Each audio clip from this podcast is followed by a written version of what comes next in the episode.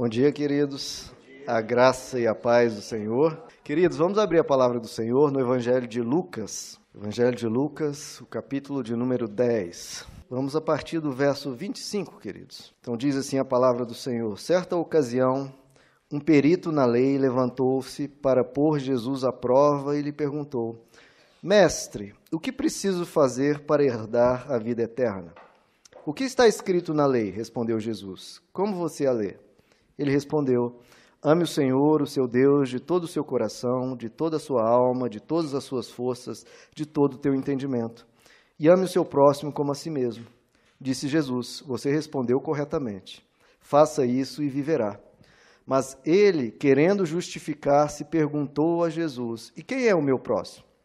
Em resposta, disse Jesus: Um homem descia de Jerusalém para Jericó, quando caiu nas mãos de assaltantes estes lhe tiraram as roupas, espancaram-no e se foram, deixando-o quase morto. Aconteceu estar descendo pela mesma estrada um sacerdote. Quando viu o homem, passou pelo outro lado. E assim também um levita, quando chegou ao lugar e o viu, passou pelo outro lado. Mas um samaritano, estando de viagem, chegou onde se encontrava o homem e, quando o viu, teve piedade dele. Aproximou-se, enfaixou-lhe as feridas, derramando nelas vinho e óleo. Depois colocou-o sobre o seu próprio animal, levou-o para uma hospedaria e cuidou dele. No dia seguinte, deu, deu dois denários ao hospedeiro e lhe disse: Cuide dele. Quando, quando eu voltar, lhe pagarei todas as despesas que você tiver. Qual destes três você acha que foi o próximo do homem que caiu nas mãos dos assaltantes? Aquele que teve misericórdia dele, respondeu o perito da lei. Jesus lhe disse: vá e faça o mesmo. Amém, queridos? Vamos orar. Senhor Jesus, nós viemos essa manhã buscar a tua face. Cada coração aqui é precioso aos teus olhos. Que o Senhor possa nos ensinar a tua palavra, nos ensinar o amor, que o Senhor possa produzir toda mudança, tudo aquilo que é da tua vontade, na alma e no coração de cada um. Só o Senhor pode fazer essa obra.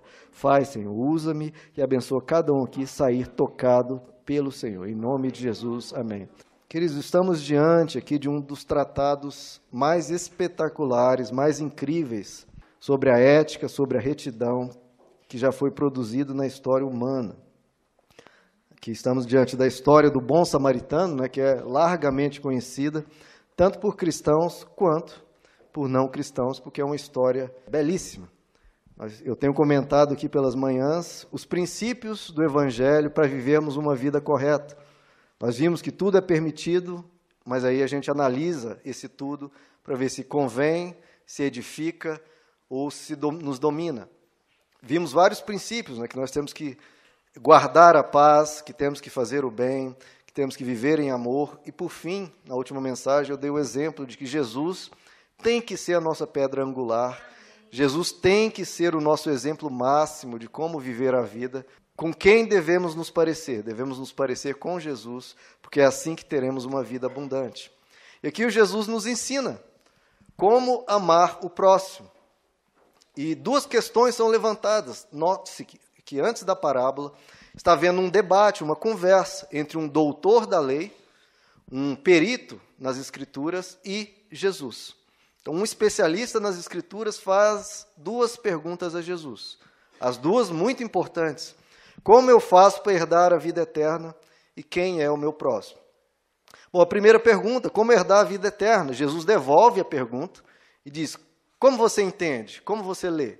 E aí ele diz: Amar a Deus com todas as suas forças, com toda a tua alma, com todo o teu coração, com todo o teu entendimento, e amar ao próximo como a ti mesmo.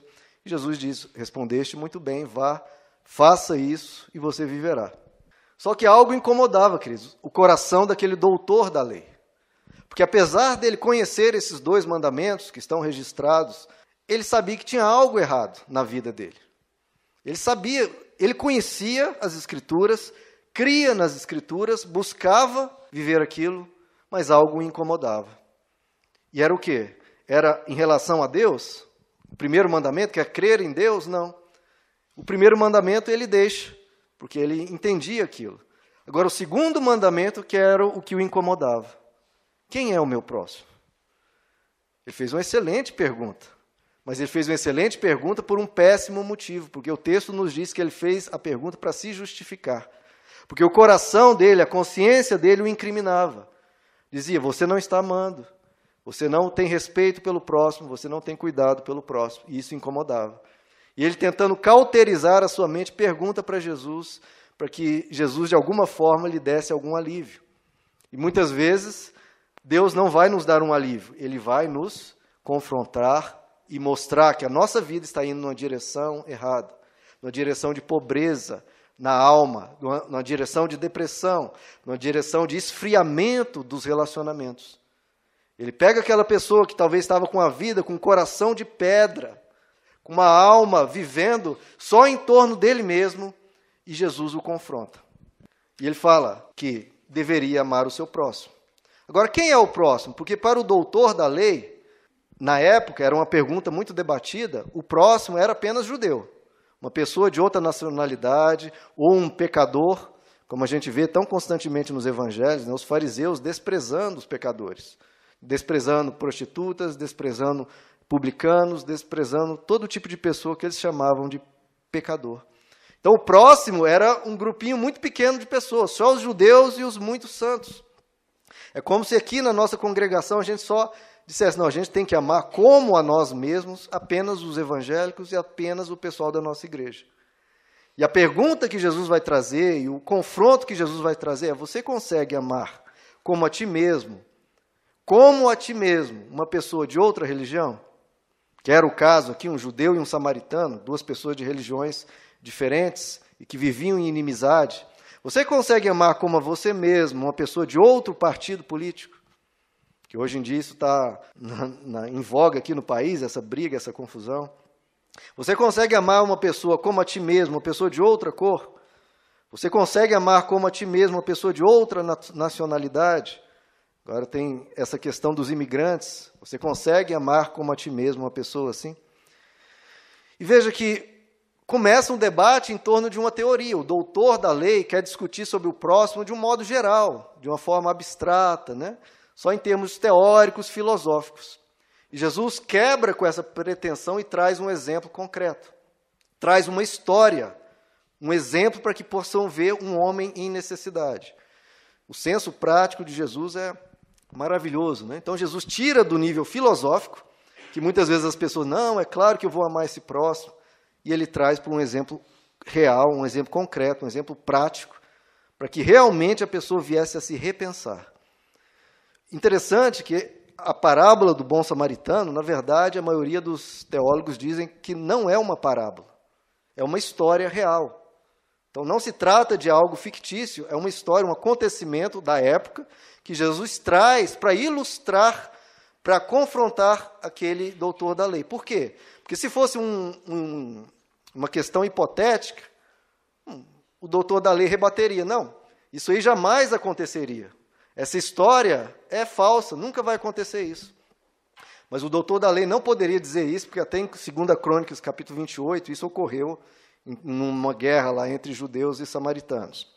Bom, começa a história. Como se Jesus traz então a história para analisar, responder essa pergunta: quem é o meu próximo? Bom, na história, um judeu comerciante está indo de Jerusalém para, para Jericó. Eram cidades próximas, ali uma distância de 24 quilômetros. E esse judeu cai na mão de assaltantes, porque realmente era uma estrada perigosa. Ele é roubado todos os seus pertences, é espancado e deixado para morrer. Então é uma pessoa que eventualmente morreria por causa dos ferimentos.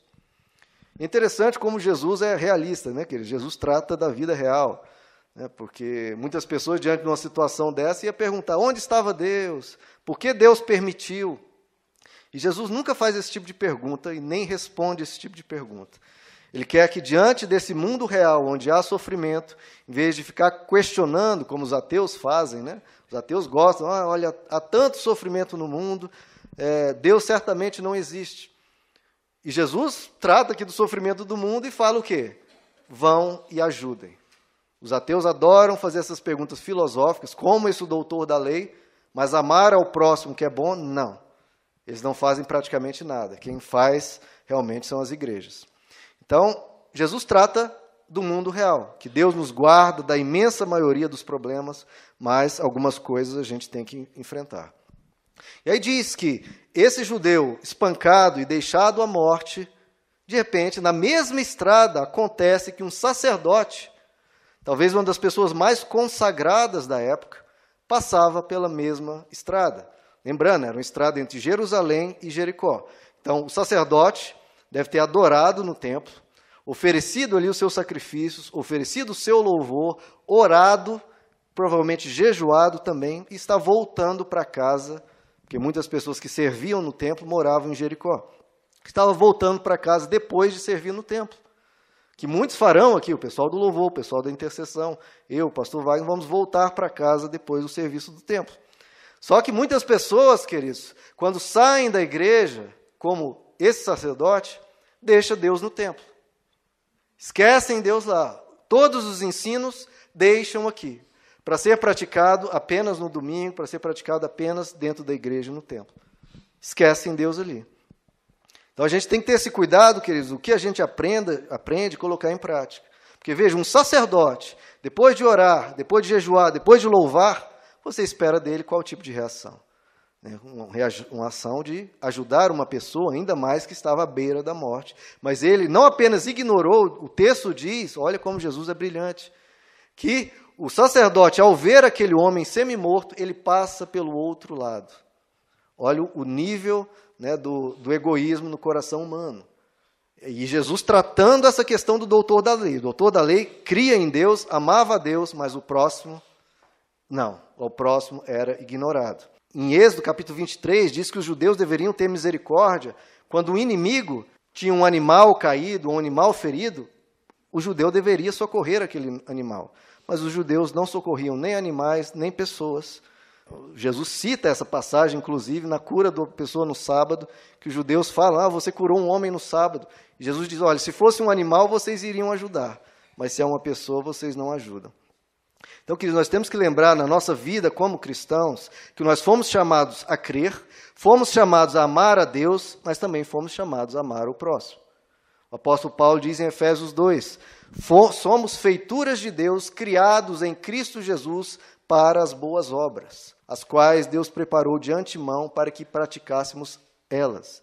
Então, Deus, de antemão, preparou as boas obras para que praticássemos. Então, nessa história aqui, Deus, de antemão, preparou uma situação para que o sacerdote, para que o levita viessem fazer o bem e eles se esquivaram. E a grande pergunta é, queridos, esse sacerdote aqui da história, que ia ao templo, que orava, que jejuava, que louvava, ele tinha fé? Será que ele tinha fé de verdade? Abram, abram comigo, queridos, Tiago capítulo 2. Veja o verso 14. Quão importante é, queridos, guardarmos isso no coração. Tiago 2,14. De que adianta, meus irmãos, alguém dizer que tem fé e não tem obras? Aquele sacerdote dizia que tinha fé, mas não tinha obras. Acaso tal fé pode salvá-lo? Se um irmão ou uma irmã, vejam só, estiver necessitando de roupas e do alimento de cada dia, e um de vocês lhe disser: Vá em paz, aqueça-se e alimenta-se até satisfazer-se sem, porém, lhe dar nada, de que adianta isso? Veja como o evangelho é prático, queridos. Às vezes as pessoas tentam espiritualizar tanto, não é Deus e tal, e o evangelho e Jesus nos traz para o mundo real. De que adianta essa fé? Assim também a fé por si só, se não for acompanhada de obras, está morta.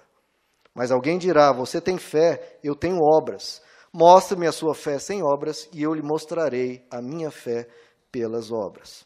Então, são as obras, são as nossas ações que dizem, que proclamam, que anunciam a fé verdadeira que nós temos. Olha, queridos, o que Jesus está dizendo: você pode crer o que for. Você pode ir na igreja quantas vezes quiser, pode orar o que for, pode louvar o que for. Mas se na sua vida cotidiana, na sua vida real, no trato com o ser humano, no trato com o próximo, você nega a sua fé, não ajudando, não orando, não abençoando, não acolhendo, não se importando, não se preocupando, a sua fé é morta. A fé daquele sacerdote era morta. Então, dois grandes mandamentos, amar a Deus e amar o próximo. Amar ao Deus era falso porque não estavam amando o próximo, como 1 João diz. Se alguém diz que ama a Deus e odeia o seu irmão, ou não importa com o seu irmão, essa pessoa é um mentiroso. Porque se não ajuda a pessoa próxima, não está servindo a Deus, não está mesmo. Isso é repetido em Isaías capítulo 58, queridos. Voltem lá comigo, por favor. Isaías 58. Nessa história, porque não é uma parábola, eu repito, nessa história do bom samaritano, quem foi que serviu a Deus? O sacerdote que estava no templo, o levita que estava louvando, ou um samaritano que sequer havia ido ao templo? Quem adorou a Deus? Quem foi ao culto ou quem ajudou? Né? Isaías 58, veja o verso 5. Olha o que o próprio Deus diz. Será esse o jejum que escolhi? Que apenas um dia o homem se humilhe? Será que esse é o culto que Deus escolheu? Apenas um dia você vir aqui? Incline a cabeça com um junco e se deite sobre o pano de saco e cinzas. É isso que vocês chamam de jejum ou de culto? Um dia aceitável ao Senhor? O jejum que desejo, o culto que desejo, não é este? Soltar as correntes da injustiça, desatar as cordas do jugo, pôr em liberdade os oprimidos e romper todo jugo? Não é partilhar sua comida com o faminto, abrigar o pobre desamparado, vestir o nu que você encontrou e não recusar ajuda ao próximo. Veja, queridos, que muitas vezes não é nem necessário nós irmos até uma pessoa. Esse sacerdote, ele não foi correr atrás. Surgiu, Deus criou a oportunidade para ele ajudar, como nós lemos aqui. Olha só. Vestir o nu que você encontrou. Se você se deparar com uma pessoa, ajude e não recusar ajuda ao próximo. Veja o verso 8. Aí sim, a sua luz, aí sim, é nessa situação que a sua luz irromperá como a alvorada, e prontamente surgirá, olha só, a sua cura. Muitas vezes as pessoas oram, buscam, mas não estão ajudando. Olha o que às vezes falta para você ter uma cura e ter uma benção. A sua retidão irá diante de você, e a glória do Senhor estará na sua retaguarda. Aí sim você clamará ao Senhor. Veja só. Aí sim você clamará ao Senhor e ele responderá. Você gritará por socorro e ele dirá: Eis-me aqui, aqui estou. Isso foi entendido por tantos e tantos cristãos. O pastor Wagner cita aqui a história de George Miller, que tem uma biografia linda, John Wesley também que entenderam isso, que você não pode separar a adoração de Deus do serviço ao próximo. Como Jesus diz em Mateus 23: Ai de vocês, mestres da lei e fariseus, que dão o dízimo do cominho, da hortelã, mas têm negligenciado os preceitos mais importantes. Tem coisas que são mais importantes do que as nossas orações, do que os nossos louvores, que é a justiça, a misericórdia e a fidelidade. No Sermão do Monte, Jesus diz: brilhe a luz de vocês diante dos homens, brilhe, para que eles vejam as suas boas obras e glorifiquem ao Pai de vocês que está nos céus. Por que isso é importante, queridos? Porque a sua fé ninguém vê. O seu culto aqui a Deus, o seu louvor, ninguém vê. Jesus diz: você tem que brilhar a sua luz com boas obras para que as pessoas vejam. E aí identifiquem, identifique que há algo diferente em vocês. E aí vão glorificar a Deus. Esse sacerdote, esse levita da história, tinha uma oportunidade de dar um excelente exemplo ao mundo, porque essa história foi narrada ao longo dos séculos, ao longo dos milênios, em, para milhões, bilhões de pessoas. Eles poderiam ser o grande exemplo e não foram. Nós podemos ser exemplos, ou não ser. A escolha é nossa. Bom, voltando à história. Judeus passam por um judeu e passam pelo outro lado. E aí surge o samaritano. Existia na época uma rivalidade muito grande entre judeus e samaritanos. Eram povos que viviam ali muito próximos, mas se odiavam, porque os samaritanos queriam servir a Deus de Israel, mas a religião deles tinha diversas distorções e eles não eram judeus puros no sangue, eram misturados com os gentios. Então, eles se odiavam completamente. Até a gente vê um episódio entre Tiago e João, né? Jesus vai visitar uma aldeia de samaritanos, a aldeia não os recebe, e Tiago e João diz: Mestre, quereis que a gente faça cair fogo do céu sobre eles? Com os judeus nunca falaram isso, apesar dos judeus rejeitarem Jesus muito mais, mas os samaritanos, sim, eles pensaram em mandar fogo do céu. Veja só, então a história vem, o sacerdote e o levita não ajudam o judeu e surge o samaritano. Aquele doutor da lei que está ouvindo a história deve ter pensado: bom, se um sacerdote não ajudou, um levita não ajudou, com certeza um samaritano que não vai ajudar. Porque se os amigos, os compatriotas não ajudaram, quanto mais um inimigo. Mas o samaritano ajuda aquele judeu quase morto, passa-lhe os remédios, as ervas medicinais da época, põe ele sobre o animal, e veja só, o samaritano vai a pé e o judeu sobre o animal dele, leva para uma hospedaria, manda que cuidem deles, etc. Vamos traduzir isso para aqui para a nossa época, queridos. O que, é que essa história está nos dizendo? É como se um evangélico, um evangélico foi espancado e deixado ali para ser morto. Um outro evangélico passa e ignora. Um pastor está passando, vê na rua ali a pessoa ferida, ensanguentada e passa pelo outro lado. Um diácono passa e vê, dá de ombros e passa pelo outro lado. E aí vem pessoa de outra religião, dê o nome aí que você pensar. A religião talvez que você tenha mais ódio, mais preconceito, ou tenha mais ojeriza, pense aí nessa religião. E passou essa pessoa dessa religião e ajudou esse evangelho que poderia ser vocês. Então veja, Jesus faz do herói dessa história a pessoa de uma outra religião. E ele faz isso para nos constranger. Porque se há pessoas misericordiosas em outras religiões, quanto mais nós devemos ser. Então, a bondade daqueles que não conhecem Jesus, que eles precisam nos constranger. Eu citei aqui o filme do Gandhi, insisto para que vocês assistam, para que isso nos constranja a crescermos. Porque se nós que conhecemos Jesus estamos às vezes dando desculpas, escusas, outras pessoas estão fazendo bem na terra. Então, queridos, essa história nos ilustra a compaixão, o que é amar o próximo. Veja, para mim, o verdadeiro testemunho de Deus no mundo não é a ausência de sofrimento. Porque muitas pessoas tentam divulgar essa mensagem. Venha para Jesus, você nunca mais vai sofrer, sua vida vai ser um mar de rosas, você não vai ter mais problemas. Jesus mostra aqui na história que não é a ausência de sofrimento o grande testemunho. O grande testemunho de Deus na terra é o amor para com o próximo, o amor para com o inimigo, você se importar, você se voltar para o outro.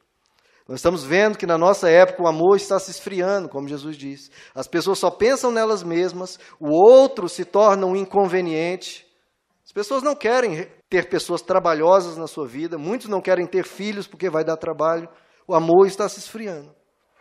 E o verdadeiro testemunho de Deus no mundo é um coração cheio de amor, pronto para amar, pronto para cuidar. E a pessoa que ama não está se importando, ah, dá trabalho, não dá. Não. Ele olha para a pessoa ela precisa de mim, eu vou ajudar. Sinceramente, queridos, para mim, para mim, isso é pessoal. Maior testemunho do que os milagres que são narrados aqui na igreja, e são vários, para mim, o maior milagre é quando vejo as pessoas se olhando com amor.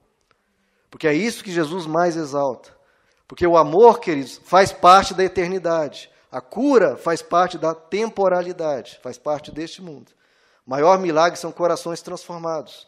Maior milagre, porque a Bíblia nos diz em 1 Coríntios 13: maior do que a fé, maior do que a esperança, é o amor. Então você pode ter a fé capaz de transformar, transportar montes, mas se não tiver amor, de nada vale. Então, o maior dom que existe é o amor. E a gente precisa crer nisso, queridos. A gente precisa crer nisso, porque se alguém dá um testemunho aqui de um grande cura, de um grande milagre, vai ter muito aleluia. Agora, se uma pessoa vem aqui e dá um testemunho que era egoísta e passou a amar mais, talvez não receba nenhum aleluia e às vezes receba até bocejos. Se é que esse testemunho vai ser dado, porque hoje não se dá valor a isso. A gente precisa aprender, queridos, Deus não é fé, Deus ele é amor. Se você pratica o amor, você está praticando Deus. O sacerdote, o levita não praticaram Deus. Quem praticou Deus foi alguém de outra religião. Se Deus existe, queridos, nós temos muito o que crer, mas temos mais ainda o que fazer. Quem foi mais cristão? O sacerdote, o levita ou o samaritano? Quem supercria nas doutrinas super certas e conhecia todas as escrituras, conhecia os dois principais mandamentos, mas não os vivia, ou o samaritano, que talvez nem conhecesse as passagens das escrituras, talvez não tivesse todo o entendimento do sacerdote e do levita, mas ele viveu Deus na prática. Talvez não conhecia, mas viveu. Como é que nós vamos ser sal da terra, queridos, e luz do mundo, se a gente não ajudar, se a gente não se envolver? É o amor que edifica. Jesus, queridos, nos pede para agir. Jesus nos pede para amar de verdade. Ele diz: faça isso e você viverá. Então, fé é mais do que o que você crê, é o que você vive. Então nós temos que ter essa fé de agir e de fazer o bem. Agora, Jesus conta a história do bom samaritano e devolve a pergunta para o doutor da lei: Quem foi o próximo? Daqueles três, o sacerdote, o levita e o samaritano, quem foi o próximo? E, e assim, é lindo, queridos, a forma que Jesus ensina, porque Jesus, você, vê, ele não respondeu nenhuma das duas perguntas. Nenhuma das duas perguntas Jesus respondeu. Jesus sempre conta uma história ou Jesus devolve a pergunta para que a outra pessoa medite, pense no que está falando. Essa forma de ensinar de Jesus é linda, porque ele não impõe a opinião dele, ele não critica a crença da pessoa, leva a pessoa a meditar, leva a pessoa a repensar. Então, Jesus fala: o que, que você acha? Tem uma história que eu acho interessante de um, um budista que estava distribuindo panfletos sobre o budismo lá na Paulista. Eu ouvi, ouvi falar essa história. E aí ele deu o azar de acabar dando um panfleto para um pastor, e o pastor começou a conversar com ele. E o budista falou: Olha, tudo o que existe nesse mundo é ilusão. Tudo que é ilusão, tudo isso aqui é uma grande mentira. Quando nós morrermos, nós vamos nos unir ao infinito nada do um. Tem essas lindas palavras. Né?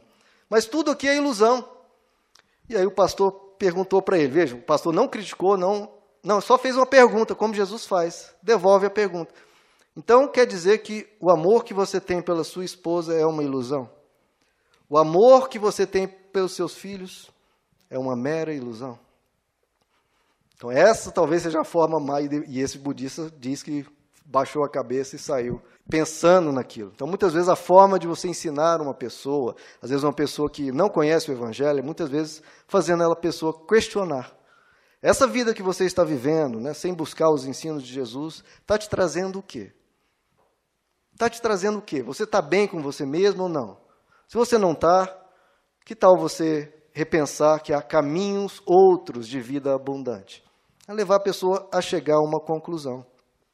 Bom, Jesus devolve a pergunta: quem foi o próximo? E o, e o doutor da lei responde: aquele que exerceu misericórdia, ou seja, o samaritano. Então, quem amou de verdade não foi o sacerdote, não foi o levita, foi o samaritano. Então, como a gente define próximo, não tem nada a ver. A pessoa que você tem que amar como a você mesmo não tem a ver com nacionalidade, não tem a ver com raça, não tem a ver com religião, não tem a ver com questão sexual nenhuma. Não. Você tem que amar quem está perto de você. Jesus te chama a amar não as pessoas distantes. Porque às vezes a gente ora para uma situação no mundo, a gente ora para uma, para uma pessoa que está lá longe, e a gente esquece das pessoas próximas. No grego, essa palavra próximo, que é pleision, quer dizer o vizinho, a pessoa pertinha de você. Então, se importe com as pessoas que estão próximas.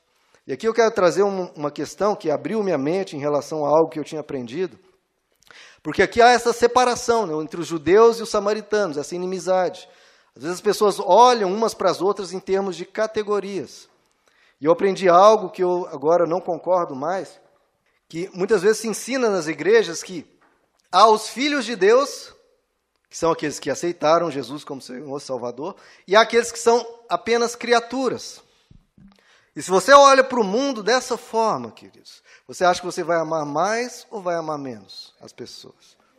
Ah, não, é uma criatura, não aceitou Jesus ainda é uma criatura. Ou seja, parece quase tratando como um animal, né? porque os animais são criaturas e esse aqui que não aceitou Jesus também é criatura. Mas, queridos, a palavra de Deus nos ensina que todos são filhos de Deus. Todos. Lá em Lucas 3, quando fala na, a genealogia de Jesus, vai falando Jesus, filho de José, filho de não sei o quê, filho, filho, filho. Aí fala filho de Enos, filho de Sete, filho de Adão, filho de Deus.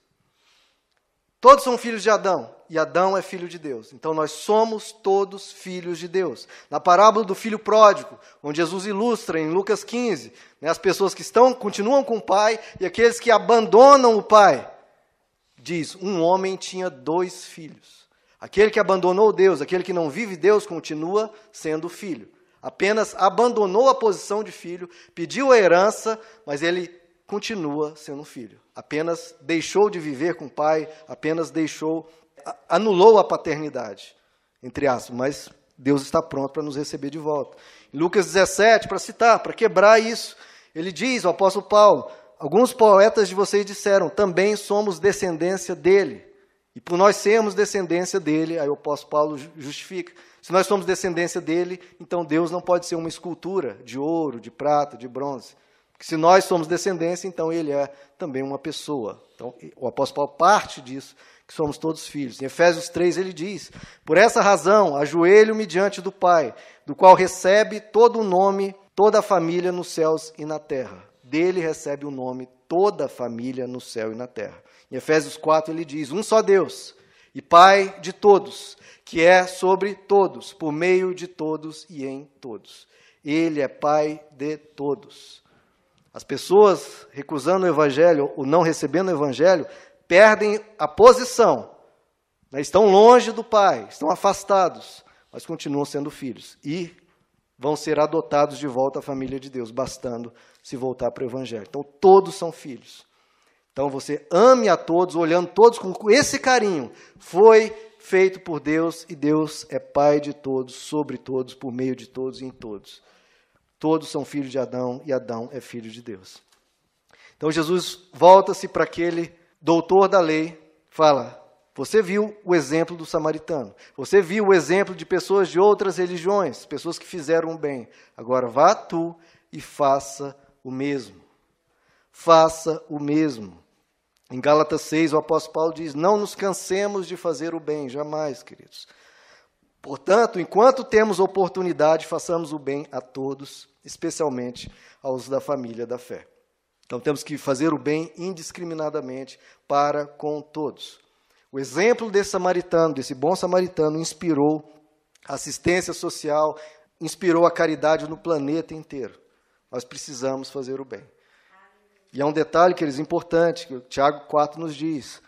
Você deixar de fazer o bem, sabendo que deve fazê-lo, é pecado. Ele diz: quem sabe que deve fazer o bem e não faz, comete pecado.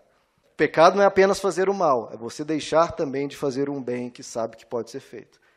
Então, quem quer atingir essa plenitude de Deus, de viver o que Deus nos ensina, os mandamentos de Deus, que é a plenitude da vida espiritual, tem que aprender a amar ao próximo. A plenitude da vida no Evangelho não é você se voltando para você mesmo, é você saindo de você e se importando com o próximo. É você se importando com, às vezes, quem não pode te dar nada de volta. Então, Jesus nos deu essa grande comissão lá no final do Evangelho de Mateus: ide, fazei discípulos. E aqui ele nos dá outra que as pessoas ignoram: vá e faça o mesmo. Existe o ide, existe o vá. O ide só vai prosperar se nós fazermos também o vá. Vá e faça o mesmo, seja como esse bom samaritano. Queridos, vamos abrir em Mateus 25, por favor. Jesus tratando dessa questão também, da fé verdadeira se manifesta no amar daqueles que às vezes nada têm para nos oferecer. Mateus 25, verso 35, 34. Então o rei dirá aos que estiverem à sua direita: Venham, benditos de meu Pai, recebam como herança o reino que lhes foi preparado desde a criação do mundo. Pois eu tive fome e vocês me deram de comer, tive sede e vocês me deram de beber. Fui estrangeiro e vocês me acolheram. Necessitei de roupas e vocês me vestiram. Estive enfermo e vocês cuidaram de mim. Estive preso e vocês me visitaram. Então os justos lhe responderão: Senhor, quando te vimos com fome, te demos de comer, ou com sede, te demos de beber? Quando te vimos como estrangeiro e te acolhemos, ou necessitado de roupas e te vestimos? Quando te vimos enfermo ou preso e fomos te visitar, o rei responderá: Digo-lhes a verdade, que vocês fizerem, algum dos meus menores irmãos, a mim o fizeram. Então veja só, que Jesus, cada serviço que você faz para alguém, ele recebe como se feito para ele mesmo. Essa aqui é a fé que Jesus espera de nós que a gente socorra aqueles que a gente se deparar. Você não precisa sair por aí procurando. Se puder fazer, ótimo. Mas se surgir a oportunidade, você vê uma pessoa necessitando de uma ajuda, financeira que seja, ou uma pessoa necessitando de um consolo, ou de uma oração, ou uma pessoa que você vê que está triste, abatida, vá ao encontro dessa pessoa. Se ela não quiser receber, tudo bem, você pelo menos tentou. Mas você precisa se importar, queridos, nós precisamos agir. É assim que nós vamos levar pessoas a conhecer o amor de Deus, quando nós as amarmos de verdade. É assim que o Evangelho resplandece, é assim que nós brilhamos a luz de Deus, se nós ajudarmos quem surgir até nós. Temos aqui o ministério na estrutural, com cestas básicas. Ajude. Todas as oportunidades que tivermos, queridos, vamos fazer. Porque na nossa vida corrida, às vezes não temos tanta oportunidade, mas as que surgirem, vamos ajudar. 1 João capítulo 4, queridos, por favor. O capítulo 3, primeiro, verso 17. Se alguém tiver recursos materiais e vendo seu irmão em necessidade, não se compadecer dele, veja só, queridos, como pode nele permanecer o amor de Deus? Como? Ele ainda faz a pergunta: como? Se você está vendo alguém precisando. Filhinhos, não amemos de palavra nem de boca, mas em ação e em verdade. Então Deus nos conclama a nossa fé não ser algo meramente verbal, meramente da boca, mas que a gente venha agir. Amar ao próximo como a nós mesmos. É um mandamento que tem sido ignorado, que tem sido, como diz ali a história, a gente passa pelo outro lado. Não, queridos, isso aí é vital, é primordial e faz parte dos dois maiores mandamentos: amar a Deus e amar ao próximo como a nós mesmos. E no capítulo 4, verso 20, aí de 1 João, se alguém afirmar eu amo a Deus, mas odiar seu irmão é mentiroso, pois quem não ama seu irmão a quem vê, não pode amar a Deus a quem não vê. Ele nos deu este mandamento: quem ama a Deus, ame também o seu irmão. Isso é evangelho, queridos. Para amar a Deus, você também tem que amar o seu irmão. O amor não pode ser algo meramente para Deus, porque amar a Deus é fácil. Né? Um ser maravilhoso, um ser esplêndido.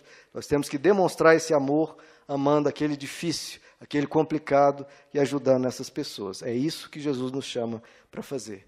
E ele vira para mim e para você e diz: vá e faça o mesmo. Faça o mesmo. Vamos ficar de pé, queridos, por favor? É interessante que essa história o próprio Jesus realizou. Né? Ele que foi chamado de samaritano algumas vezes pelos judeus. Jesus nos encontrou espancados e mortos à beira do caminho, nos nossos pecados, na nossa frieza de coração, cheio de problemas, ele vem e nos socorre. Nos leva para a hospedaria, que é a igreja, e quer que a gente fique nessa igreja até ele voltar, para nos resgatar Enquanto nós estamos nessa hospedaria, Ele paga por tudo. Por todo pecado, por toda dificuldade, Ele paga por tudo. Ele foi o bom samaritano, o maior de todos, que nos socorreu a cada um de nós. Vamos orar, queridos? Senhor Jesus, o Senhor nos ensina aqui o maior exemplo de amor e de compaixão. Esse coração só pode ser produzido por um milagre, Senhor. E esse é o maior milagre que existe, o ser humano deixando de pensar apenas em si e pensando também no outro. Que o Senhor possa produzir isso em nós, Senhor, nesse tempo onde o amor vai se esfriando, onde as pessoas só pensam em si mesmas e não entendem porque caem em depressão, porque caem em crise de pânico, porque a vida fica vazia, se pensam apenas em si mesmas. O Senhor nos ensina que a vida abundante é quando a gente se volta para o outro, é amar a Deus, é amar ao próximo que essa vida abundante, cheia de amor, que faz o nosso coração se alegrar, porque entre todos aqueles, o sacerdote que adorou no templo, o levita que louvou, que orou, ambos jejuaram, e aquele samaritano, aquele que saiu com a vida mais abundante, mais satisfeito, mais regozijante, mais cheio de júbilo, foi o samaritano. E a gente insiste em não entender isso que o amor, Senhor, do Senhor, que esse exemplo, que essa história possa alargar o nosso coração, nos ensinar a amar mais, para que a gente tenha uma vida cheia de Deus no nosso coração. Que a gente aprenda a viver Deus na prática, viver o Senhor na prática. Deus é amor. Nós só vamos viver a Ti, Senhor, só vamos ser espiritualmente maduros se nós amarmos. Maior do que a fé, maior do que a esperança, é o amor maior de todos os dons, a pessoa mais pentecostal, mais cheia do Espírito Santo, não é aquela que fala em línguas, não é aquela que profetiza, é aquela que ama como o bom samaritano que amou. Pronto a ajudar, pronto a ir e fazer o mesmo. Nos ensina a ter um coração assim, Senhor, tão vibrante de alegria, que em vez de murmurar com a vida, em vez de blasfemar contra os céus, está sempre pronto para ajudar, está agradecendo a Deus por cada oportunidade de cuidar de uma alma. Abençoa, Senhor, que o Senhor nos dê oportunidades como essa. Que todos nós, nos caminhos que trilharmos, o Senhor nos dê pessoas machucadas para ajudar, pessoas feridas que possamos colocar sob a tua proteção, colocar na hospedaria da igreja. Ajuda, Senhor, cada convite que fizermos, as pessoas possam vir à igreja. Abençoa, Senhor, que cada alma ferida, a gente tenha um bálsamo, tenha um azeite para curá-las. Coloca nos nossos lábios palavras de estímulo, de ajuda, de amor. Ajuda-nos, Senhor, a brilhar a tua luz sobre a terra, para que a gente possa salgar o mundo, iluminar o mundo com amor e com ajuda. Faz essa boa obra em nós, Senhor. Que nós não venhamos fazer parte dessa história, sendo sacerdote, nem sendo levita passando do outro lado. Mas que a gente seja, Senhor, exemplos como Jesus foi, de ajuda, de misericórdia, de compaixão. Que as pessoas vejam em nós um abrigo, como o Senhor é um abrigo para nós. Nós te agradecemos porque o Senhor veio à terra, que o Senhor foi um bom samaritano, que quando estávamos à beira do caminho, sujos, enlameados, mas feridos e à beira da morte, o Senhor nos ajudou, o Senhor nos levou para a hospedaria e tem cuidado de nós, Senhor. Cuida de cada um aqui e nos dá força para cuidar de outros. É o que te pedimos em nome de Jesus. Amém. Amém, queridos? Você pode escolher entre ser um sacerdote ou um levita que faz orações, que vai ao culto, mas não ama o próximo. Ou pode escolher amar ao próximo. Isso vai alegrar o coração de Jesus enormemente.